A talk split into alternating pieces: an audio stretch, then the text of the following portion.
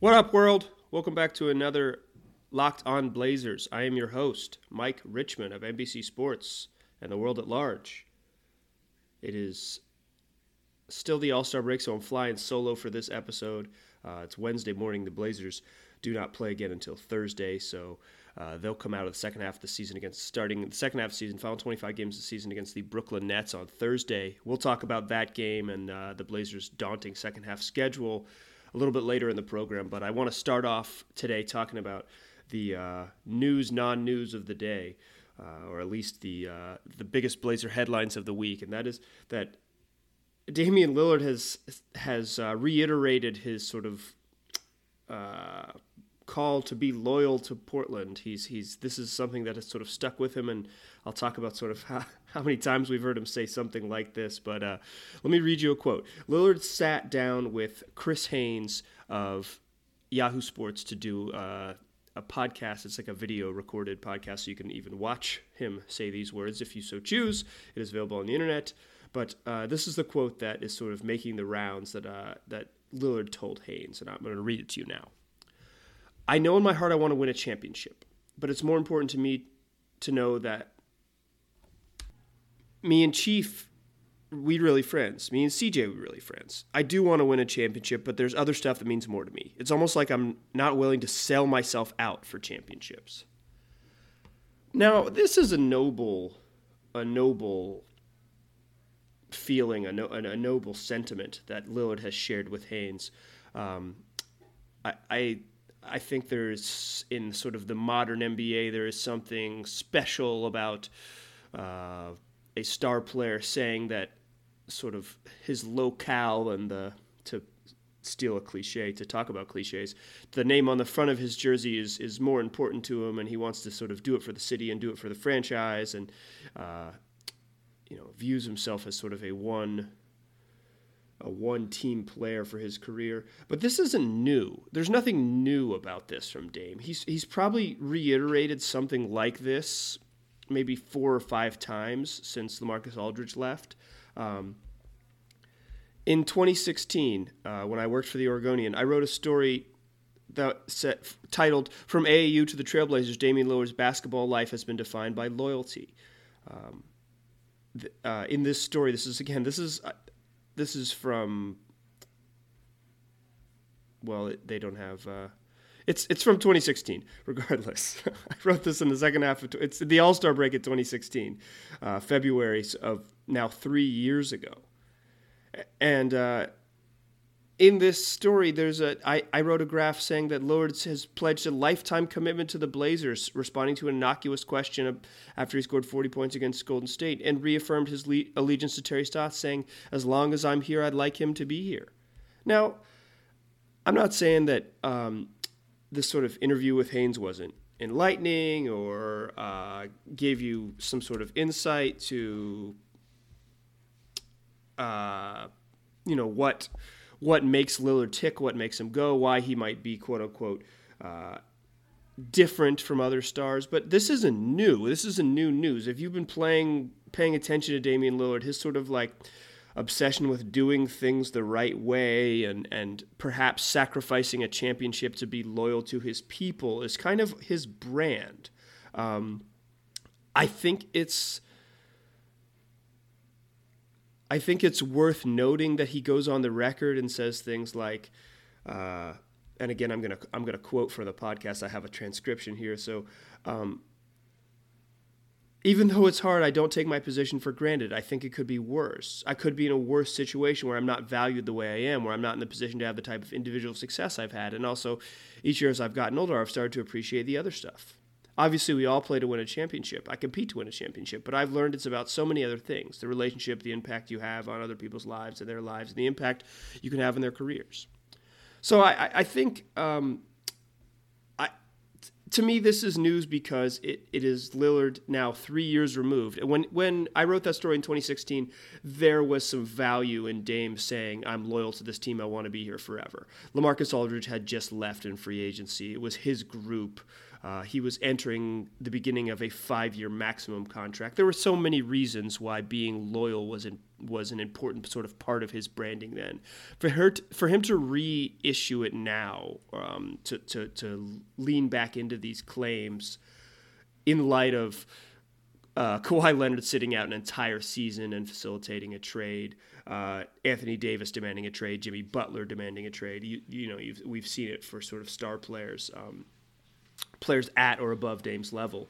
Certainly have have, you know, are now working their way out of situations they see to be uh, untoward, and and Lillard is going the opposite direction. So I think it's significant just for, simply because of that. Simply because when when other NBA players are demanding their way out, Lillard is is you know treading his heels in. He's he's being stubbornly loyal, as as is his sort of trait that he's carried for for all of his basketball life. Um, in that story I wrote about uh, sort of why he committed to Weber State, and it was basically because no other teams recruited him early on, and then once he committed to Weber State, a bunch of Pac-12 teams, including Washington State, very aggressively sort of came after him, and he said, "No way, we, I, you know, I've already made my commitment. I don't do that." Uh, in uh, as an AAU player, he he played for sort of the um, the not as fancy AAU team in Oakland, and then when the other Oakland AAU team AAU team came to recruit him once he kind of got good, he said, "No, I'm, these are my guys. I stay with them." So this is sort of a trait um, that has has absolutely followed him. And I think what the Haynes interview suggests is that it's as authentic as it seemed in 2016.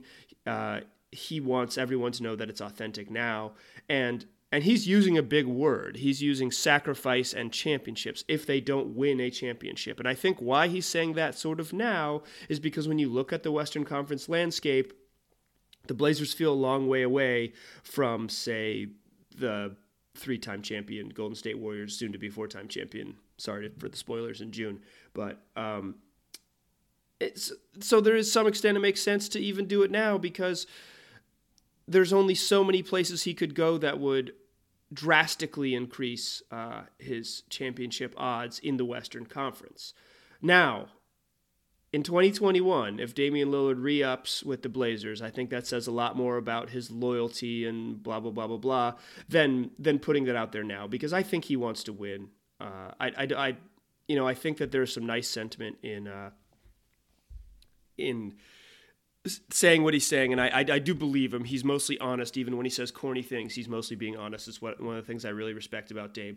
But you know, there's there'll be a time when he gets to make a decision as a free agent who spent nine years in Portland, uh, and that'll tell you as much about his loyalty as any podcast he does. So I guess listen to the podcast. Uh, it's an interesting interview, but this isn't new news, and it's not even big news. Uh, I guess the the sort of bigger news is is the Blazers heading into uh, heading into the last 25 games um, and and where they finish in the playoffs.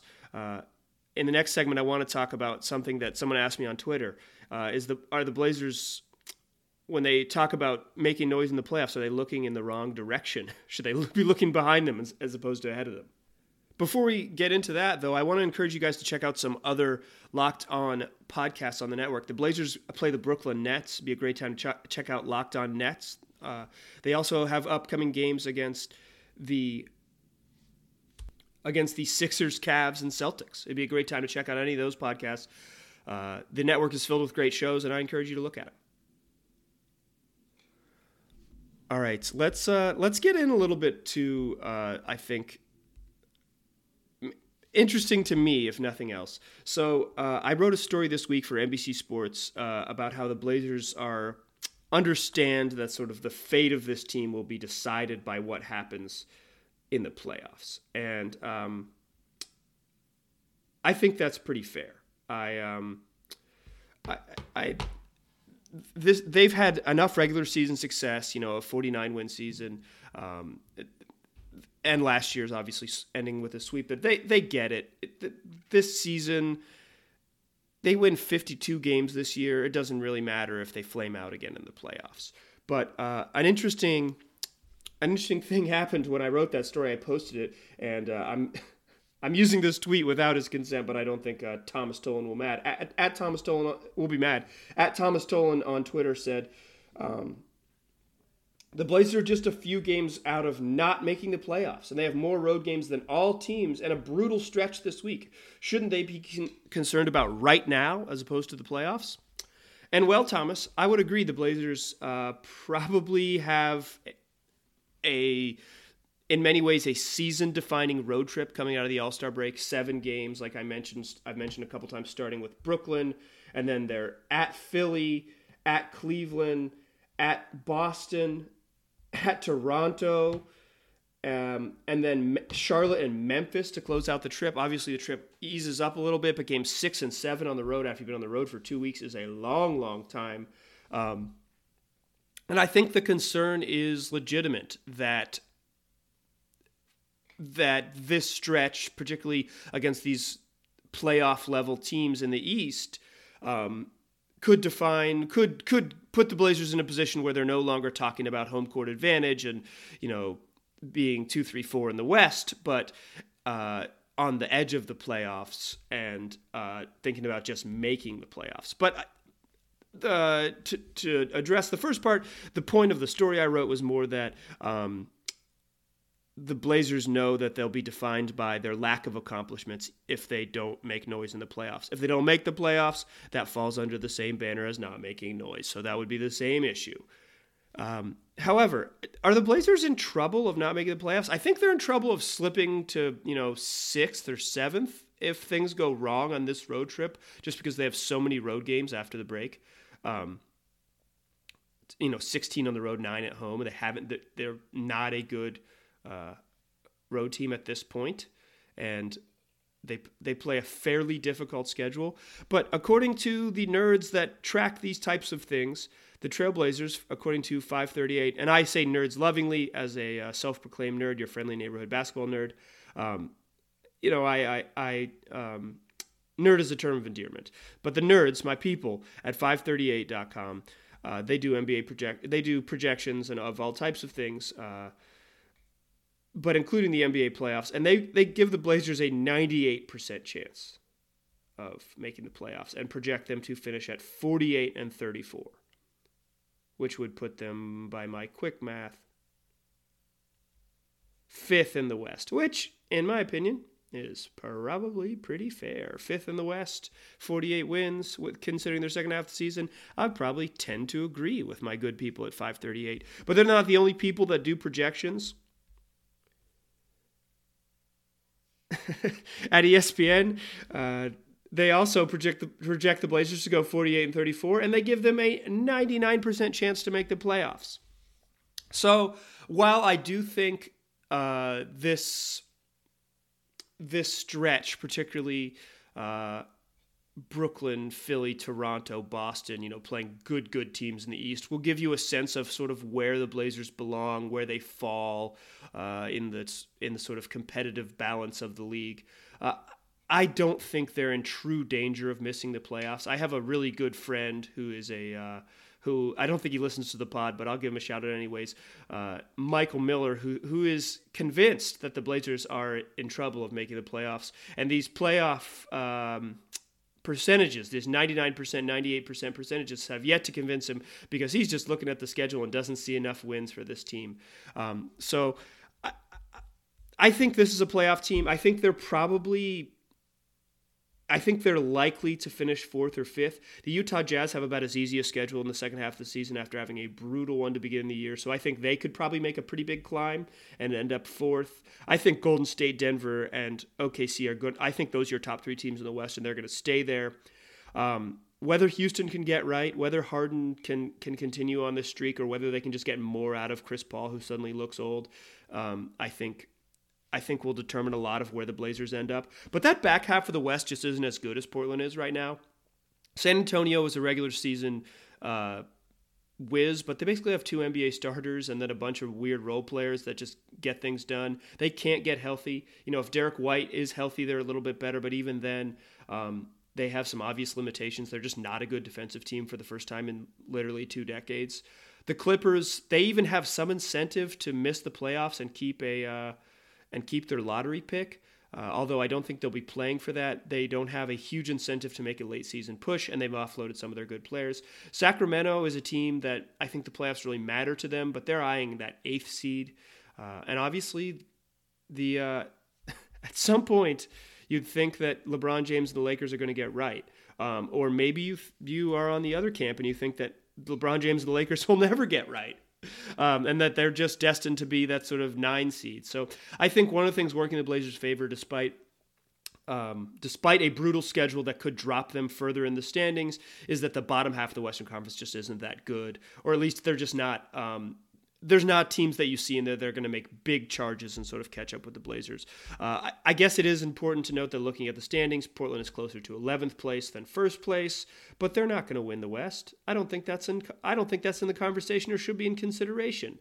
They are a team that should try desperately to get home court advantage because if they end up without it, uh, that's going to be that's going to be troublesome. They're just like I said, they're not a good road team. You want it. They want home games. It didn't work for them last year in the playoffs, but I think it could work for them this year. Uh, they've got to end up three or four, I think, to have a real shot at at, at being a, a playoff team, which they have, being a real sort of competitive playoff team, being a team that plays uh, a second series in the playoffs. I think they got to finish three or four in the West to make it happen. Uh, we're going to come back for a uh, final segment of the day and talk about the Blazers game against the Nets on Thursday and what Enes Kanter will look like the first time he dons that double zero for the black and red. Welcome back. Still Mike Richman. This is still Locked On Blazers. Blazers on Thursday begin their stretch run of the season at Brooklyn. Uh, a Nets team that is, if it wasn't for the Kings, we would call them the surprise of the league. Actually, I think if they, if people had more respect for the Eastern Conference, um, people would call the Nets the surprise of the league. They're pretty good. They're pretty good. They shoot an incredible number of three pointers. Um, they can they can score. They play fast. They want to they they want to run up the score, and they've got a ton of ex Blazers on the roster, which is pretty exciting if you're into uh, Shabazz Napier, Allen Crabbe, and Ed Davis. Um, I know the world is into Ed Davis, and Ed Davis has recently said in an interview that he circled this one on the calendar as an important win. Um, I always think it's fun when a player of Ed Davis's ilk and skill set says that they want to make sure they win this game.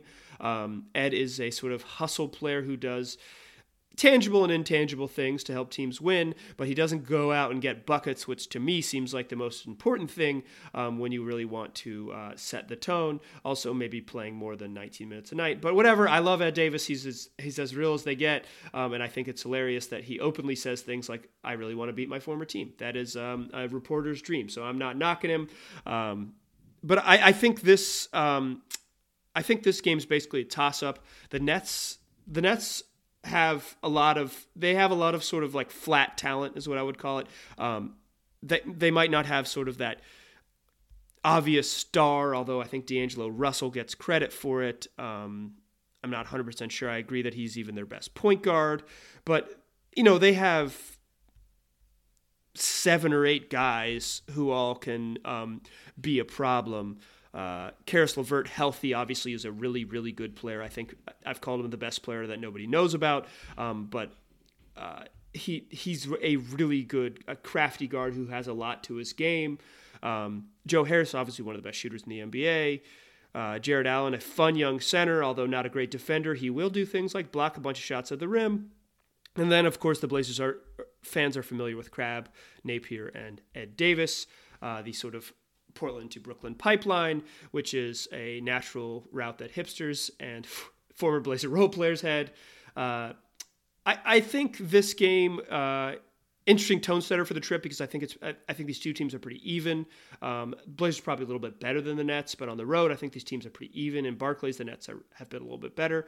Um, th- this is a uh, this is going to be a fast paced, high scoring game. Expect I probably expect a game in the the one teens, maybe one twenties.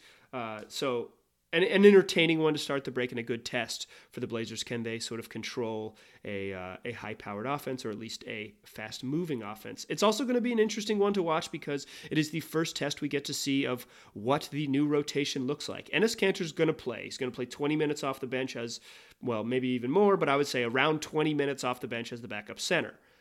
Uh, Jusuf Nurkic has been playing in that uh, the low 30s.